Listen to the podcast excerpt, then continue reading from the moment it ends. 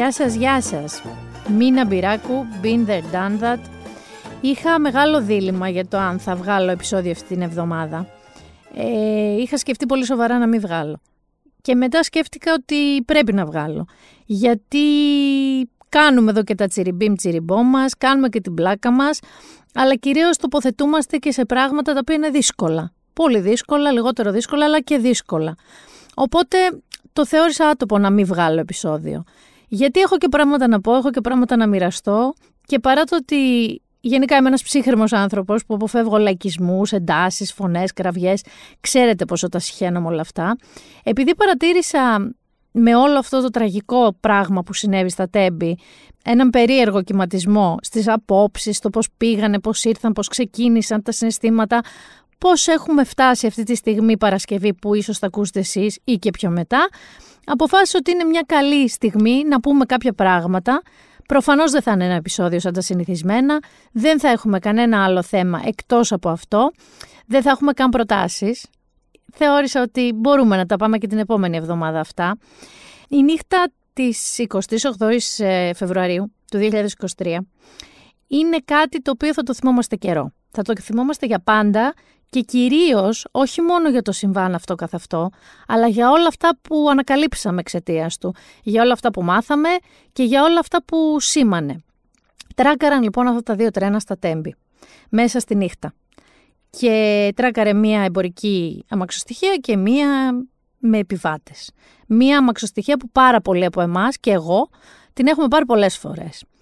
57 άνθρωποι μέχρι τη στιγμή που ηχογραφώ, στην πλειοψηφία τους πάρα πάρα πολλοί νέοι άνθρωποι, 18, 17, 19, 20, 22, σκοτώθηκαν. Κάποιοι αγνοούνται και πολλοί τραυματίστηκαν. Με το φως της μέρας, με το που ξημέρωσε, γιατί εγώ έτυχε παιδιά εκείνη τη ε, νύχτα να χαζεύω τηλεόραση, είχα τελειώσει κάτι που χάζευα και έβλεπα και είχα αφήσει να παίζει κανάλι και είδα το breaking news, είδα ότι έγινε ένα ατύχημα ας πούμε σιδηροδρομικό, δεν έδωσα ιδιαίτερη βάση στην αρχή και με το επόμενο breaking news, όταν άρχισαν να μιλάνε για πρώτους νεκρούς 2, 5, 6, άρχισα λίγο ξέρεις να αγχώνομαι και έμεινα ξύπνια πολλές ώρες. Η επόμενη μέρα όμως και το φως της επόμενης μέρας έφερε μια πολύ πολύ μεγαλύτερη φρίκη. Γιατί οι διασώστες συνέλεγαν σωρούς, οι κομμάτια ανθρώπων, ή απλό DNA, που προσπαθούσαν να πάρουν από τις λαμαρίνες ε, ή τίποτα. Γιατί στα πρώτα βαγόνια κάποιοι άνθρωποι απλά εξελώθηκαν, δεν μπόρεσαν να βρουν τίποτα. Και μετά το σοκ, μετά το τεράστιο σοκ που όλοι, είναι ένα συλλογικό σοκ που βιώσαμε, ε, μια συλλογική συγκίνηση, ένα συλλογικό συνέστημα, άρχισαν μερικές πάρα πολύ εύλογες ε, απορίες.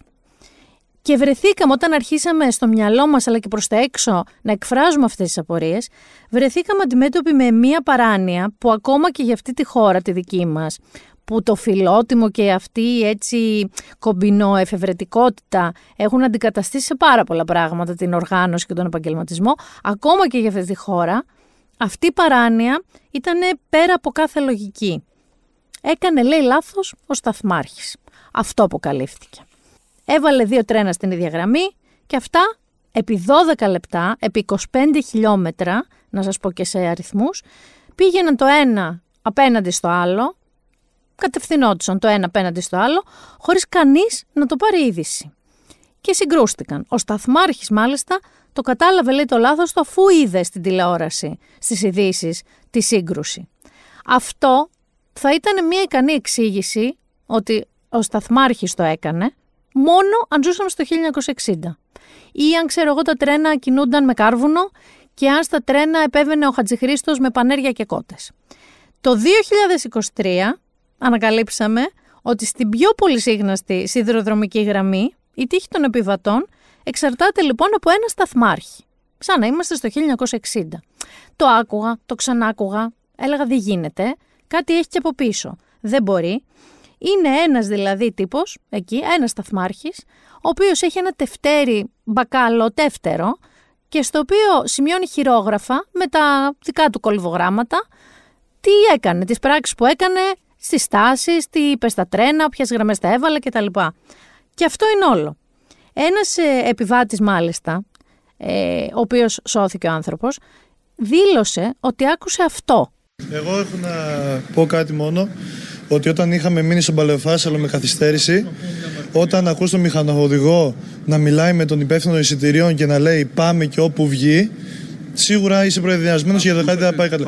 Ναι, το άκουσα μέσα των ασυρμάτων. Πάμε και όπου βγει. Πάμε και όπου βγει. Πάμε και όπου βγει. Τι σημαίνει; Αυτό το πάμε και όπου βγει μπορεί να το λέμε, δεν ξέρω, σαν καινούριο έρωτα. Μπορεί να το λέει ένας προπονητής σε μια ομάδα μικρή, Δαβίδ, που πάει να συναντήσει ένα Γολιάθ. Δεν μπορεί, όπως είπε και ο άνθρωπος, ο επιβάτης, το πάμε και όπου βγει να ακούγεται από το μηχανοδηγό και να περιμένεις κάτι καλό. Και όπως εξήγησε και ακούσατε, αυτό το είπε γιατί υπήρχαν καθυστερήσεις, οι γραμμές ήταν φορτωμένε, αλλά πάμε και όπου βγει. Τελικά δεν βγήκε κάπου πάρα πολύ καλά. Έχουμε ένα σταθμάρχη.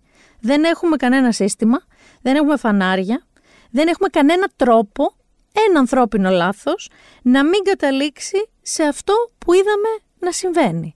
Και λες εσύ ρε παιδί μου, μα πώς; Δηλαδή κανείς δεν το ήξερε, δεν το έχει πει αυτό; Ε, μάλιστα άκουσα σε διάφορα μέσα ότι προσπάθησαν να κατηγορήσουν και τους ίδιους τους υπαλλήλους των ε, σιδηροδρόμων. Ότι μα καλά γιατί δεν μας το είχαν πει; Το άκουσα σε, σε μέσα μαζικής ενημέρωσης.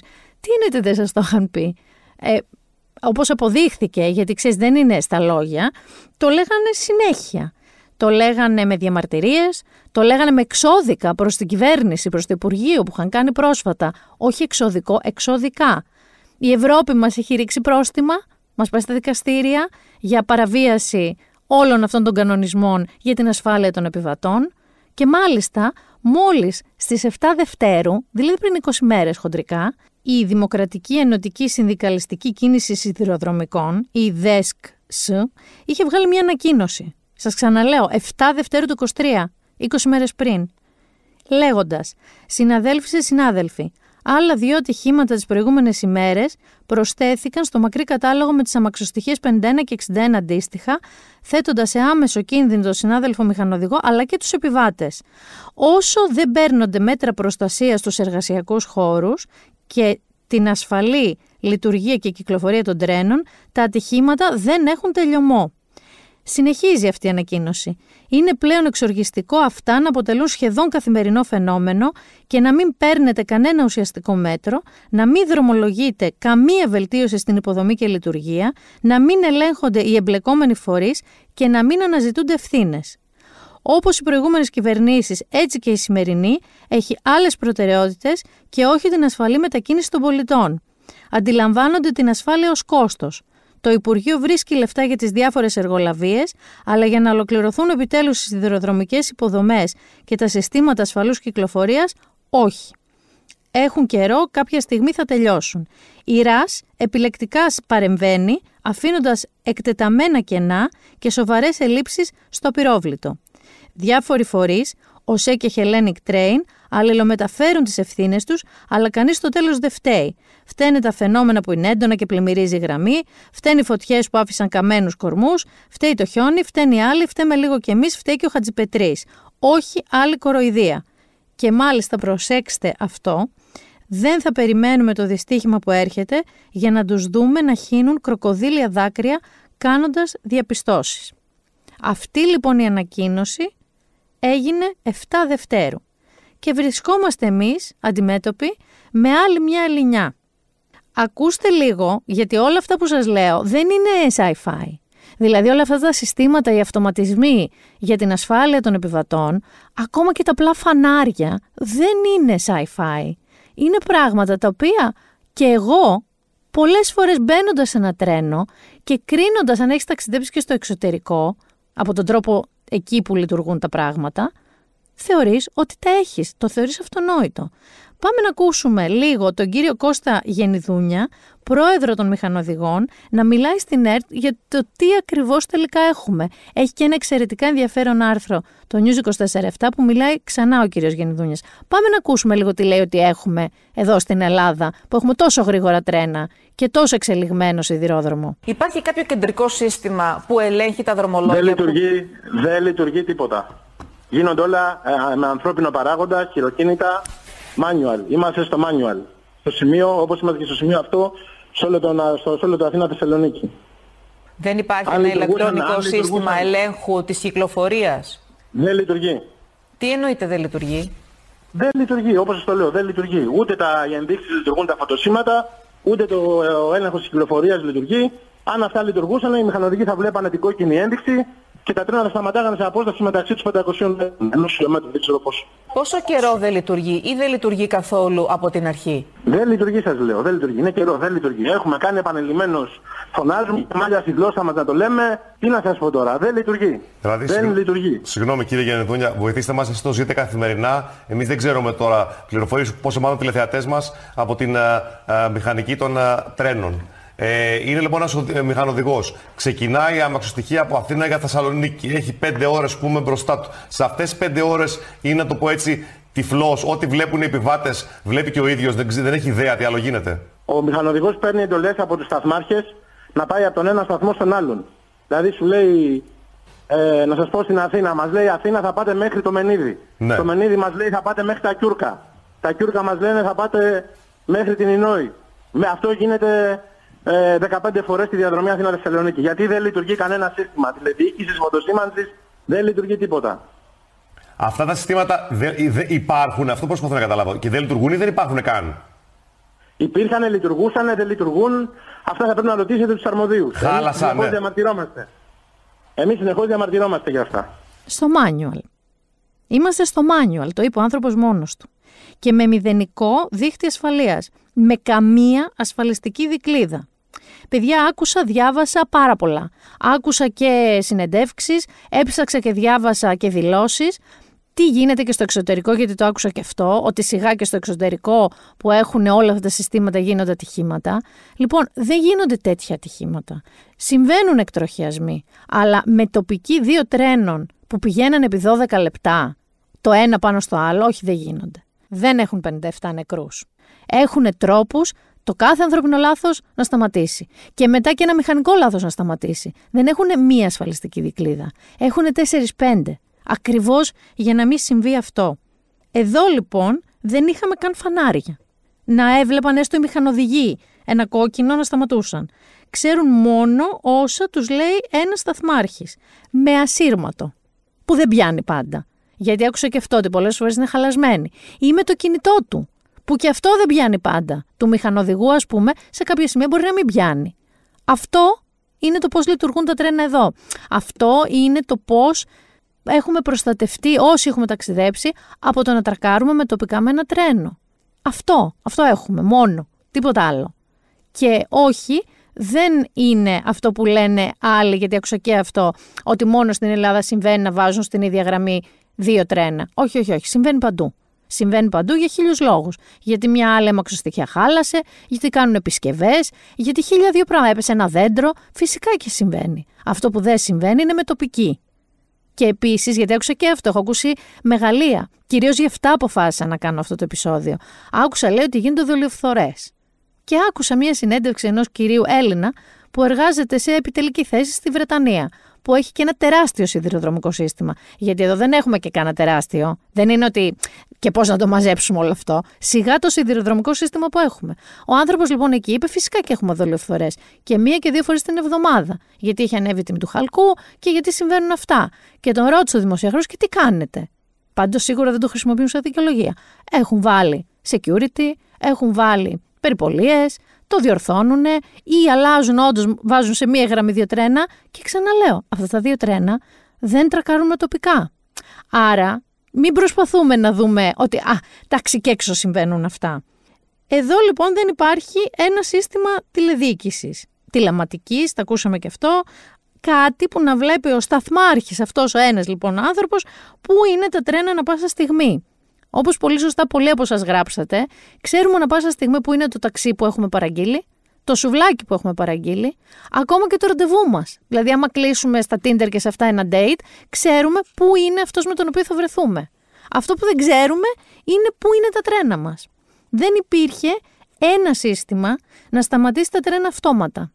Ε, αυτός ο κύριος που σας λέω που εργαζόταν στη Βρετανία και εργάζεται, εξήγησε ότι υπάρχουν διάφοροι τρόποι. Δηλαδή από το να κάνει override το σύστημα και να σταματήσει το τρένο, μέχρι και να διακοπεί ηλεκτροδότηση της γραμμής, αν πια τα πράγματα είναι σε ακραίο σημείο. Υπάρχουν τρόποι να σταματάνε τα τρένα.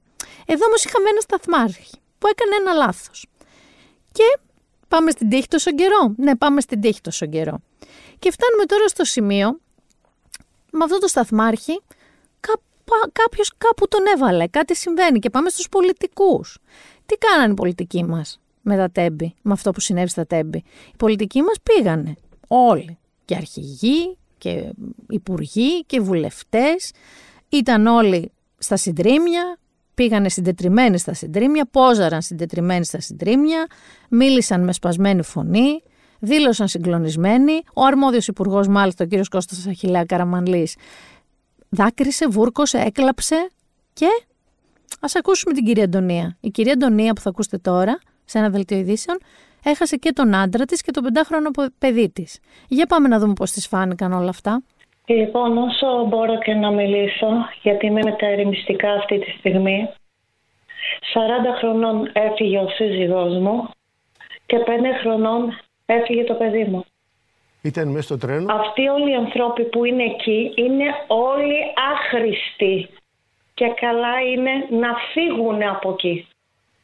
Βγαίνουν κάποιοι βουλευτές και μας τι, μας λένε συλληπιτήρια, να τα κάνουμε τι; Θα μας φέρουν εμείς πίσω τα παιδιά μας; Θα μου φέρουν εμένα πίσω τον άντρα μου; Τι θα μου φέρουν αυτοί οι άνθρωποι; Απολύτως τίποτα. Να απολυθούν όλοι. Είναι όλοι άχρηστοι. Τη έφτασε, λέτε; Της έφτασε το όταν έκλαψε ο Κώστας Αχιλέα Καραμανλής.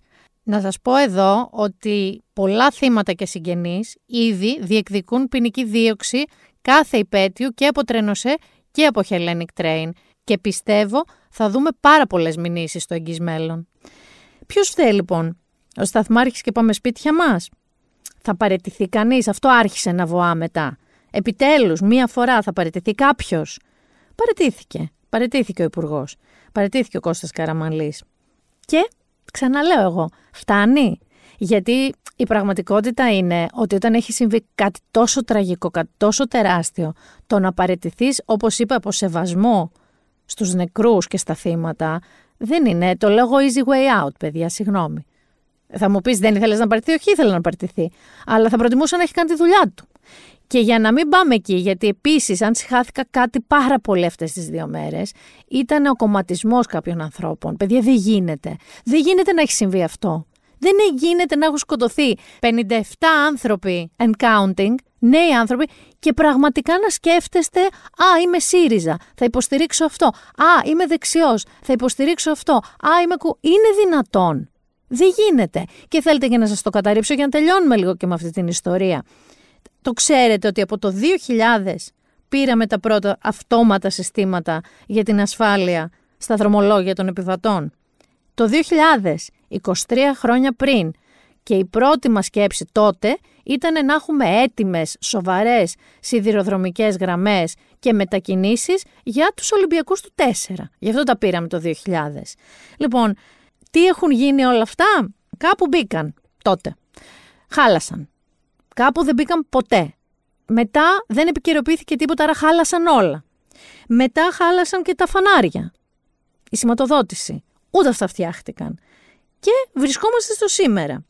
Επειδή λοιπόν όμως τα blame games τα βλέπω να έρχονται του ενός κόμματος προς το άλλο, θέλω λίγο να σας πω από το 2000 λοιπόν που πήραμε τα πρώτα αυτοματοποιημένα συστήματα για την ασφάλεια στις σιδηροδρομικέ μετακινήσεις, ποιες κυβερνήσεις είχαμε; Είχαμε λοιπόν Κώστα Σιμίτη, Κώστα Καραμανλή, Γιώργο Παπανδρέου, Αντώνη Σαμαρά, Αλέξη Τσίπρα, Κυριάκο Μητσοτάκη. Όλοι αυτοί, όλοι όλοι αυτοί είχαν υπουργούς συγκοινωνιών και μεταφορών. Όλες αυτές λοιπόν οι κυβερνήσεις γνώριζαν το πρόβλημα που έχουμε. Όλες λοιπόν αυτές οι κυβερνήσεις δεν έκαναν τίποτα. Ούτε μία κυβέρνηση από αυτές δεν έκανε τίποτα ουσιαστικό. Μην αρχίσουμε τώρα και λέμε έβαλε ένα φανάρι και στη διαδρομή δράμα προς τα εκεί είχε βάλει ένα σύστημα, τελικά χάλασε, τελικά δεν δούλεψε. Το ζητούμενο από μια κυβέρνηση και ένα υπουργείο δεν είναι τα ναι μεν αλλά. Είναι το κάνω, δεν το κάνω. Και τώρα ξέρετε τι θα γίνει. Όχι μόνο δεν θα βγάλουν εκεί, ενώ δεν θα πρέπει να μιλήσει κανείς τους. Θα πρέπει να μην δούμε καμία κομματική αντιπαράθεση πάνω σε αυτό το γεγονός. Ξέρεις τώρα τι θα γίνει. Θα μας τάψουν στη χαρτούρα. Συμβάσεις, κόντρα συμβάσεις, εργολαβίες, ρυθμίσεις, τι ακυρώθηκε, τι δεν έγινε, γιατί δεν έγινε. Ξέρετε κάτι, αλήθεια σας το λέω, δεν ενδιαφέρει κανέναν αυτό. Κανέναν, κανέναν, κανέναν. Στις 28 Δευτέρου, ένα τρένο συγκρούστηκε με ένα άλλο, γιατί ένας σταθμάρχης έκανε ένα τραγικό λάθος. Οπότε, για να έκανε ένα τραγικό λάθος ένας άνθρωπος και να πέθαναν 57, καμία από αυτές τις κυβερνήσεις δεν έκανε τη δουλειά της. Και κανένας υπουργός. Και πάμε στον νυν πρωθυπουργό. Ο οποίος δεν έχει καν τη δικαιολογία να πει Μα εγώ προσπάθησα να το, αλλά οι προηγούμενες κυβερνήσεις και δεν πρόλαβα. Όχι. Είστε τέσσερα χρόνια. Είμαστε πριν τις εκλογές. Που θέλετε την επανεκλογή σας. Αυτό ζητάτε από τους πολίτες. Άρα στα τέσσερα χρόνια δεν κάνατε ούτε εσείς τίποτα. Έκανε όμως ένα διάγγελμα. Φυσικά πήγε στον τόπο του δυστυχήματος και έκανε ένα διάγγελμα. Μεταξύ των οποίων πάμε να ακούσουμε δύο λεπτομέρειες που είπε. Συνάντησα συγγενείς των θυμάτων και των αγνοωμένων στο νοσοκομείο της Λάρισας. Μέσα στον ανίποτο πόνο τους, με περίσευμα αξιοπρέπειας, με ρώτησαν γιατί. Και μου είπαν ποτέ ξανά. Τους οφείλουμε μια ειλικρινή απάντηση. Ο Υπουργός Υποδομών και Μεταφορών Κώστας Καραμαλής, αναλαμβάνοντας την αντικειμενική πολιτική ευθύνη, υπέβαλε αμέσως την παρέτησή του. Το ίδιο και η επικεφαλής του ΟΣΕ και της ΕΡΓΟΣΕ. Η στάση του τον τιμά καθώς όλα δείχνουν πως το δράμα οφείλεται δυστυχώς κυρίως σε τραγικό ανθρώπινο λάθος.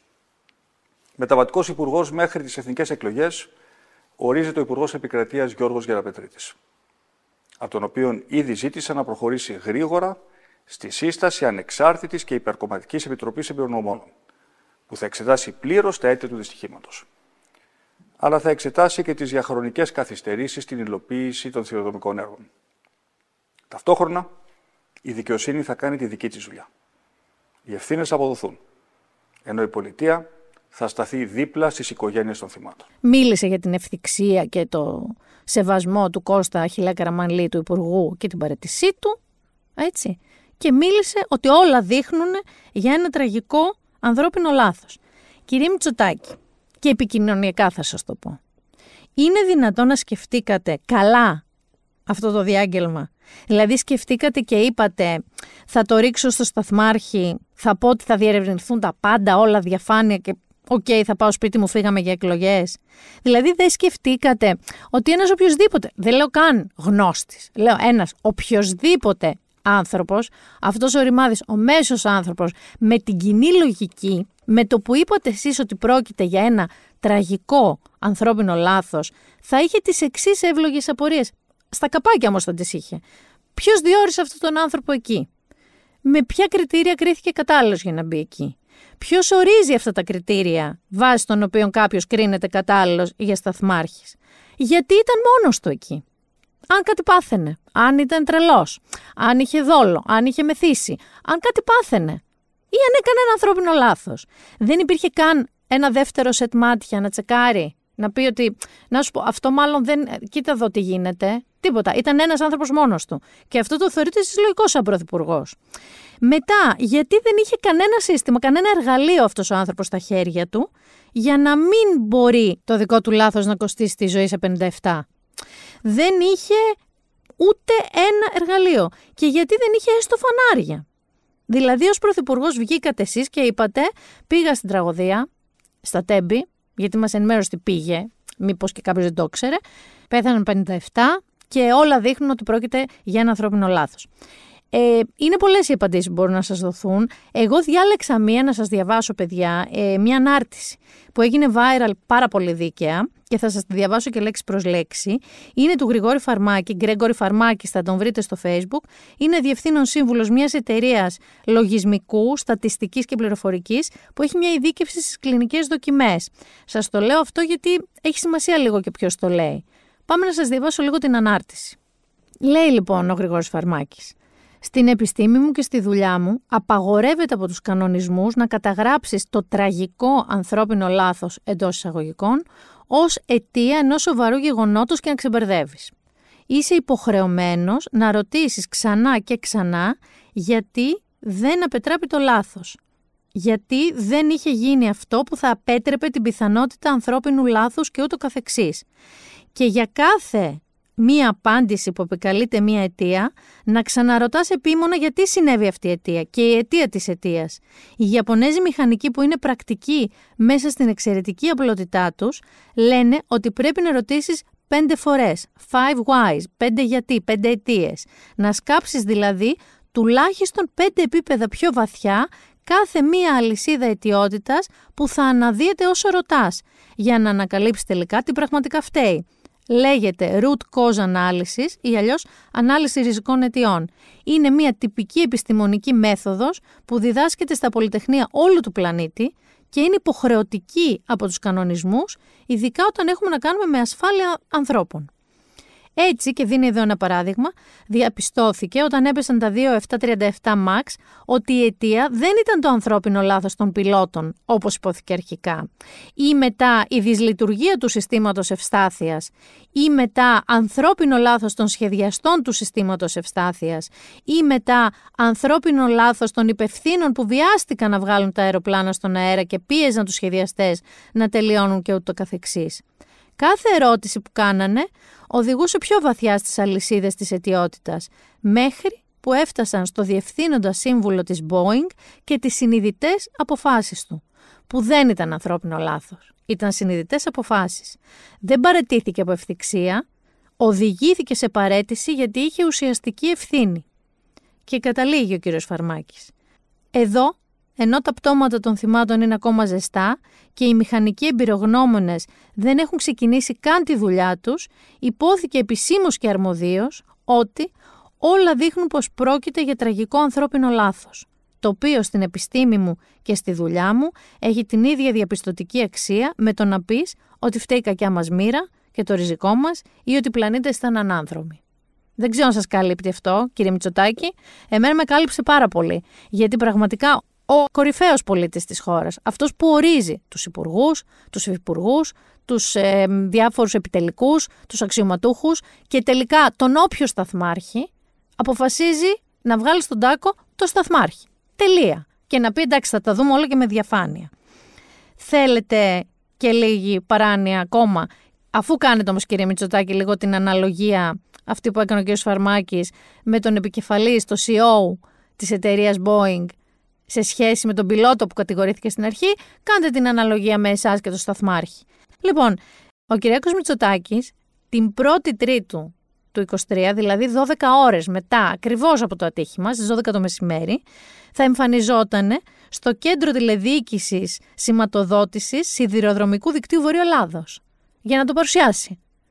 Κάτι το οποίο όπως είδαμε όλοι δεν υπάρχει θα μας παρουσίαζε κάτι που δεν υπάρχει, γιατί τα έχουμε ξαναπεί. Προεκλογική περίοδος. Η Ανθή Βούλγαρη, μια δημοσιογράφος στο Μέγκα, σε πολύ ε, ανθρώπινη και λογική ε, στιγμή, είπε ποιος κοροϊδεύει ποιον όταν ανέφερε ότι θα μας παρουσίαζε αυτό το σύστημα που όλοι είδαμε με το χειρότερο δυνατό τρόπο ότι δεν υπάρχει. Ακούστε λίγο την απάντηση του συναδέλφου της. Η παρέτηση του Υπουργού νομίζω πρέπει να πω από αυτά που ξέρω έχει να κάνει και με αυτό που περιέγραψες μόλις τώρα Ανθή. Γιατί προέκυψε και αυτό το γεγονός ότι εντελώς συμπτωματικά θα μπορούσε να έχει γίνει αυτό την ίδια μέρα. Δηλαδή το πρωί να γινόταν η εκδήλωση και το, το βράδυ να είχαμε το, την τραγωδία. Ε, να, απλώς... να, γίνει δηλαδή μια παρουσία ενός πράγματος που δεν υπήρχε. Να είχαμε μια παροδία. Να είχαμε μια παροδία. Ότι θα μπορούσε να έχει κάνει την παρουσίαση και αυτό το ατύχημα, αυτό το δυστύχημα, να το δούμε μία ώρα μετά από την ομιλία του. Αλλά αυτό που λένε Karma is a bitch. Θα έκανε την ομιλία του και πριν κάνει την ομιλία του, ανακαλύψαμε όλοι με το χειρότερο δυνατό τρόπο ότι αυτό που θα μας παρουσίαζε δεν υπάρχει. Είναι μαυρογιαλούρος, παιδιά, η κατάσταση. Και θέλω εδώ να σας πω λίγο. Θα μου πεις γιατί έκανες αυτό το επεισόδιο. Γιατί θέλω να βάλω στη σειρά τη σκέψη μου. Και γιατί πάντα θέλω να συζητάμε. Και γιατί έρχονται παιδιά και εκλογές. Και συνειδητοποιώ ότι με έναν τρόπο επηρεαζόμαστε ή δεν μας νοιάζει, που και αυτό είναι το χειρότερο. Οπότε όταν θα έρθει η στιγμή να ψηφίσουμε, ψηφίζουμε πάντα βάσει του τι ψηφίζει η οικογένειά μας, ποιον συμπαθούμε, ποιον δεν συμπαθούμε, πάμε για καφέ, πάμε για μπάνιο, ανάλογα με τον καιρό. Δεν σκεφτόμαστε πραγματικά την καθημερινότητά μας. Και η πραγματικότητα ήρθε και μας έδειξε με, με όχι δαγκονιά, με αίμα, να δούμε τι σημαίνει ότι δεν είμαστε καλυμμένοι από πουθενά. Ότι τα πάντα κρύβονται από γραφειοκρατίες, συμβάσεις, ούτω καθεξής και ότι εμείς χαιρόμαστε που έχουμε ξέρω στο κινητό μας την ταυτότητά μας. Που και αυτό αυτονόητο είναι. Αλλά το άλλο είναι κάπως πιο αυτονόητο.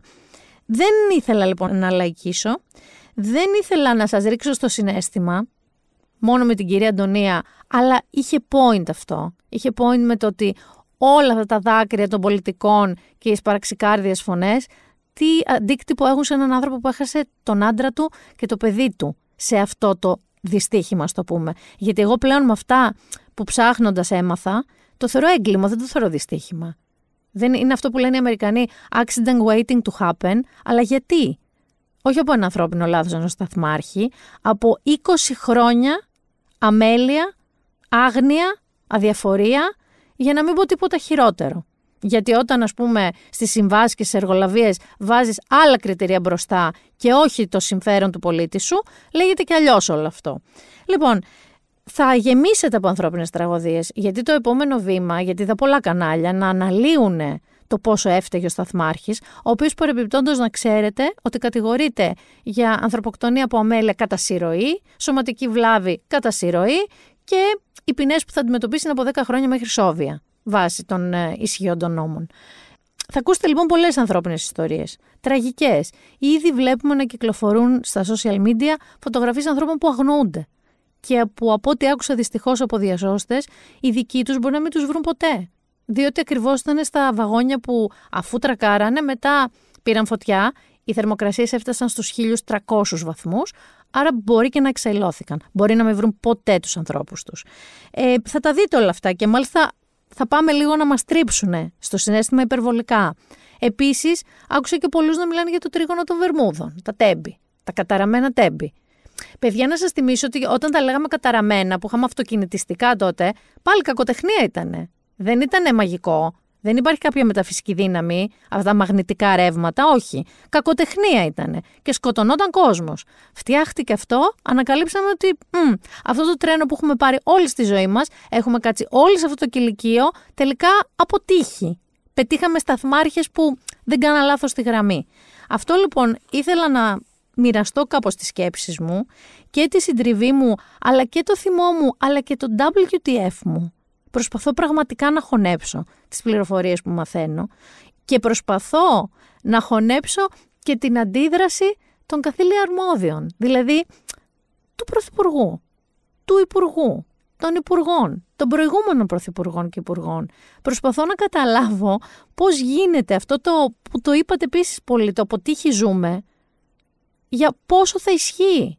Είδαμε με πολύ κακό τρόπο πόσο δεν ισχύει και για πόσο θα πρέπει εμείς να ανεχόμαστε να στηριζόμαστε σε αυτό. Ξαναλέω, έρχονται εκλογές. Πρέπει όλοι να σκεφτούμε πολύ σοβαρά τι κάνουμε. Πραγματικά το λέω. Θα μου πεις τι επιλογές έχω. Σας τα έχω ξαναπεί. Μηδέν επιλογές στην πραγματικότητα. Αν με ρωτάτε μένα. Δεν έχεις. Κάτσε και σκέψου όμως. Και τώρα, τώρα είναι μια καλή στιγμή τα κόμματα επιτέλους Αντί να κάθονται να βρίζουν ένας τον άλλον και να μας δίνουν σποτάκια χαριτωμένα, εξυπνακίστικα, νεανικά, μη νεανικά, αντί να κάνουν αυτό, να κάνουν κανονικές εξαγγελίες με δεσμευτικά προγράμματα για το τι θα προσφέρουν στη ζωή, την καθημερινότητά μας και οτιδήποτε φλέγον μας αφορά. Για να μην απορείτε, εννοείται ότι και ο κύριος Γεραπετρίτης που αντικατέστησε προσωρινά μέχρι τις εκλογές του κύριο Καραμαλή μίλησε για απόλυτη διαφάνεια. Εννοείται ότι θα συστηθούν επιτροπές ε, ανεξάρτητων αρχών και όλοι αυτοί οι δικαστές της Αγγελή και ο κύριος Δογιάκος είπε ότι είναι η ώρα της δικαιοσύνης και ζήτησε να συλλεχθούν όλα τα στοιχεία και να εξεταστούν όλες οι πλευρές από όπου και αν προέρχονται, όλοι οι αρμόδιοι και να μην επικεντρωθούμε σε πρόσωπα, βλέπε σταθμάρχη. Να πω εδώ για να, για να δείτε πόσο γρήγορα αντιδρά το κράτος όταν συμβαίνει μια τραγωδία. Ε, σύμφωνα με παραγγελία του επικεφαλής της Αγγελίας, ακούστε τώρα τι γίνεται, ε, ορίστηκε κατεπίγουσα έρευνα για τη γραμμή προαστιακού πλακεντίας αεροδρομίου, κατεπίγουσα όμως, έτσι, ε, γιατί υπάρχουν ελλείψεις, δεν έχει φωτεινή σηματοδότηση. Ούτε εκεί.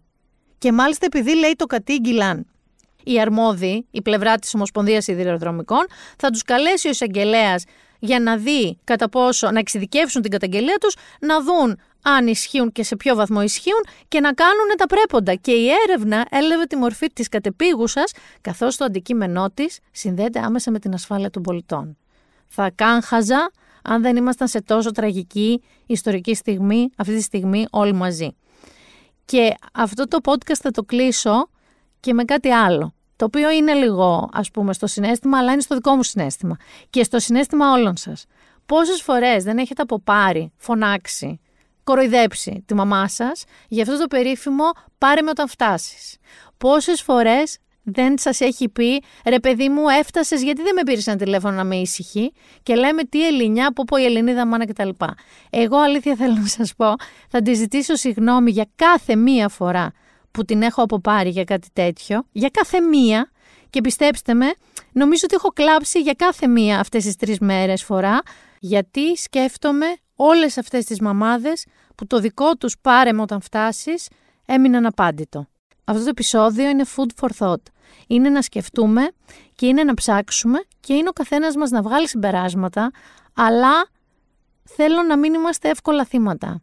Γιατί όλοι, όλα τα μίντια, όλα, μας δίνουν εύκολες λύσεις. Πάρτε έναν ε, σταθμάρχη, πάρτε μια αρχή, πάρτε μια παρέτηση υπουργού, ηρεμήστε τώρα, τσόπα τσόπα, να δούμε το Σάββατο, δεν ξέρω, ένα σοου με τραγουδιστές, να δούμε τα Όσκαρ, να πάμε βόλτες, αν θα έχει καλό καιρό, αν δεν θα έχει καλό καιρό, δεν θα έχει καλό καιρό. Αυτά. Οπότε είναι food for thought, είναι από αυτά τα επεισόδια και για μένα και για σας. Φυσικά εννοείται, ξέρετε τα social μου, αν έχετε ενστάσεις μου τις λέτε, αν έχετε διαφωνίες μου τις λέτε, αν έχετε ανησυχίες μου τις λέτε. Εύχομαι πραγματικά την επόμενη εβδομάδα να γυρίσουμε σε λίγο πιο κανονική ροή podcast, αλλά εύχομαι και να μην το ξεχάσουμε ποτέ. Αυτό που έγινε στις 28 Δευτέρου το 2023 στη μαύρη νύχτα στα Τέμπη. Εύχομαι να μην το ξεχάσουμε ποτέ, ούτε τι έγινε, ούτε αυτούς που χάθηκαν, ούτε τι σημαίνει για την πραγματικότητα στη χώρα που ζούμε. Ήταν η Μίνα Μπυράκου και το Been There Done That. Ραντεβού την επόμενη εβδομάδα.